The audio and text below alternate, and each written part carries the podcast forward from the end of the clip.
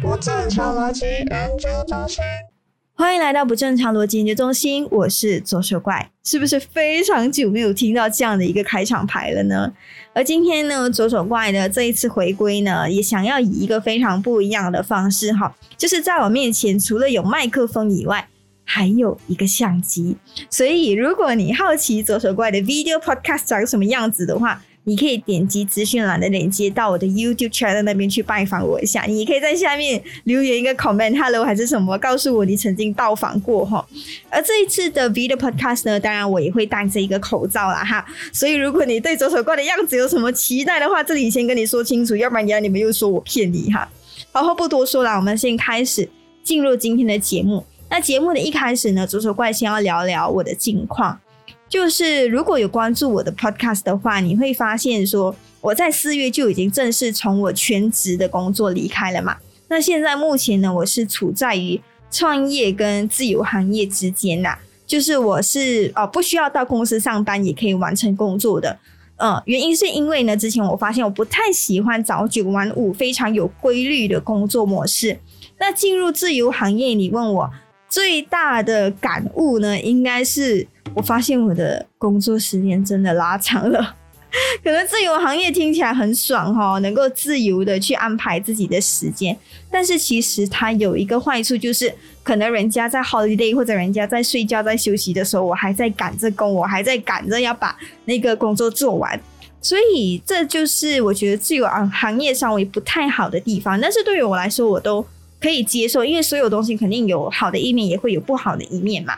那对于我来说呢，我会比较喜欢这样的一个工作方式，是因为我能够自由安排自己的时间啊。就是如果你是打工的话，你要去旅行或者你要休息，你还要特别跟公司请假。那对于我来说，我是对于这样的一个方式特别不舒服，因为我会觉得，哎呀，反正这些时间都是属于我自己的嘛，为什么我要？呃，用我自己的时间安排我自己的时间的时候，我还要问过别人的同意，要别人批准呢。这对我来说是不太喜欢的一个工作模式，所以我就想说，我就尝试一下这个自由行业会是什么样一个感觉。目前除了因为我觉得工作时间加长以外，是没有遇到什么我特别不能接受的地方了。而且在平常的日期，你会发现，如果打工族的话，你可能不能说你要随时去旅行就去旅行，随时去海边散步就去，可能你需要特别安排一个时间。但是当你自由业的时候，只要你没有工作，你可以随时安排说哦，我可能要去海边散步啊，什么这些都是没有问题的。如果你是选择 holiday 去，你会发现很多人；但是如果你是选择普通工作日去旅行的话，你会看到不一样的风景，就是你会发现整个旅程是非常平静的。所以对我来说，我是还蛮享受这样的一个工作方式啦。那除了讲完自由行业之后呢？先要聊一聊哈，在现在这个社会，为什么会有自由行业的出现？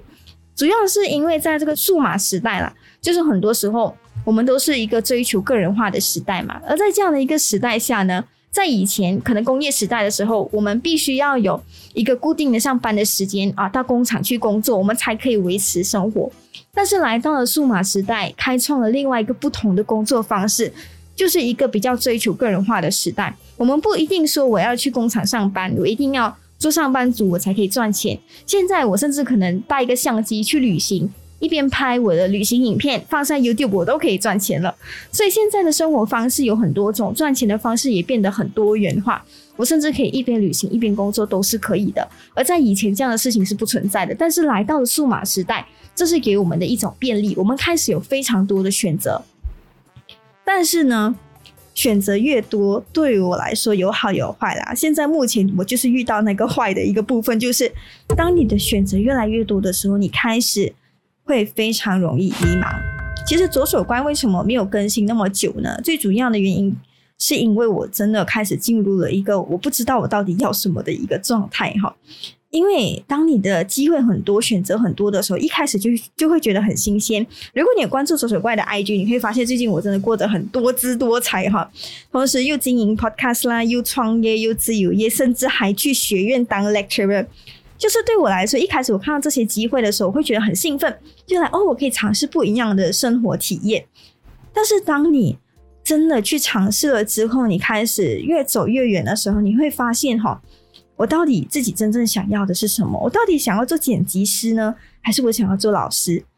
哦，我应该要选择去专注把一件事情做好做精，还是我应该要去探索不同的工作机会，去挑战自己呢？到底我应该要选择前者，还是要选择后者？我不知道现在正在收听这的你有没有这样的一个共鸣，就是你你会不知道说三十，你会很好奇说，当你三十年后，你看回来现在二十多岁的自己，你会希望自己当时候做做出什么样的选择，才不会让你觉得。呃，是后悔还是什么样的？我当我现在就在处在于这样的一个一个人生阶段，尤其是我个人的性格是我的目的性很强的一个人，所以我现在真的是很难接受自己找不到一个方向，所以我就想说，就暂时封麦了那一阵子，我就想说暂时封麦，我先不要去想那么多先，因为每次我打开麦克风，我就知道除了要跟研究人员聊天之外，我是在跟自己的一个内心对话。其实我一直都很逃避这件事情，在现在迷茫的这个阶段。但是今天不懂为什么就心血来潮就把麦克风放上来，甚至还架起了相机，就想说好好的去面对人生低潮、人生迷茫的这一段时期，去承认它。所以现阶段的感觉就是会让我觉得我的心里好像破了一个洞，这样你怎样填都填不满，你怎样缝都缝不好，而且就好像风筝断了线了一样，这样你怎样飞都飞不高，甚至你想要停下来都找不到任何目标，就是处在于这样一个。很迷茫的时期，就是你人生你走着走着，肯定就会来到一个十字路口。那我通常我就以为说，哦，我就做了选择，我要从这个选择我就要走到底。但是当你回头回过头，你会发现说，我好像只是在这个十字路口徘徊而已，我并没有真正的做出任何的选择。而这样对我来说是非常有挫败感的一种一种体验吧。所以目前呢，其实老实说，我真的是处在一个二十二岁人生。迷茫的一个阶段，我也不知道会在这个阶段停留多久。那我希望在收听这的你可以给我一些回应，或者如果你曾经有经过、经历过人生这样的一个时期，要做抉择，或者是你不知道自己到底想要什么的时候，你通常会选择做什么？或者是你现在目前如果在这样的阶段的时候，你会在想些什么？我很好奇，在收听这的研究人是不是跟我一样有同样这样的一个想法？那这时候呢，其实我想到最近我看的一本书叫做《呃天才在左，疯子在右》这本书哈，而这本书呢，其实是聊关于一个啊神经病患作者去探索神经病患的一个精神世界。而在这样的一个世界里面，其实我有记得印象深刻的是有一一个故事吧，就是关于一个神经病患，他是有精神病，他有精神问题的，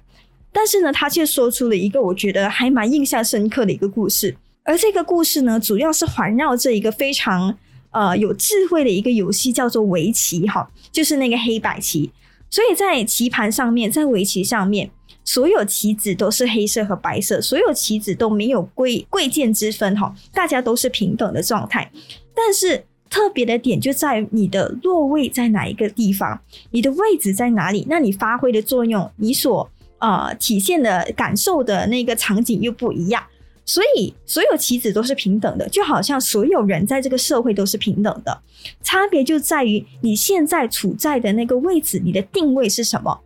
所以你会发现，这个就好像整个社会的一个浓缩版，尤其是在这个个人化的时代，成功的方式真的有非常非常多种，但是关键就在于。你能不能找到自己的定位？你能不能找到你自己想要的是什么？然后自我实现你真正想要的那个自己。上面说的非常非常的理想哈，但是现实就是人都会变。就算你今天知道自己的定位是什么，你认定自己就是应该要走这条路的，但是之后说不定明天你又会有所改变了。所以，如果你收听这一集是很期待听到左手怪哦非常正向的，有什么解决迷茫的办法的话。你可能会非常非常的失望。我真的听说有人说，哈，你在二十到二十五岁之间是人生最黑暗的一个时段，因为你大脑正在发育当中嘛，然后所以你就很很渴望去探索，去搞清楚你自己到底是谁。但是对我来说，我认为不管你今天来到了几岁，都还是会面对到迷茫。比如说，我今天会迷茫事业，明天我迷茫感情，后天我迷茫不知道自己到底是谁。因为人每一天都在改变，所以你会发现，迷茫它好像就是生活的一种常态。所以最后我想说的就是，现阶段我就尝试把迷茫当成是一种生活的魅力吧。就是生活就是充满这样这么多的不稳定性，而我们就是要尝试在这个不稳定当中去尝试去探索自己。我因为有了迷茫，我才会不停的想要去认识自己，想要去真正搞清楚到底自己是谁嘛。我因为迷茫，所以我才会有那个动力去想办法搞清楚到底自己想要的是什么，才会想办法搞清楚到底自己是谁。所以也可以说，我因为有了迷茫，它是我的一个动力，让我不停的去探索、探索世界、探索生活、探索我自己。因为我知道我还找不到我真正想要的那个原型是什么样子。可能很多人说：“哎呀，我还年轻啊，有迷茫是很正常的一件事情。”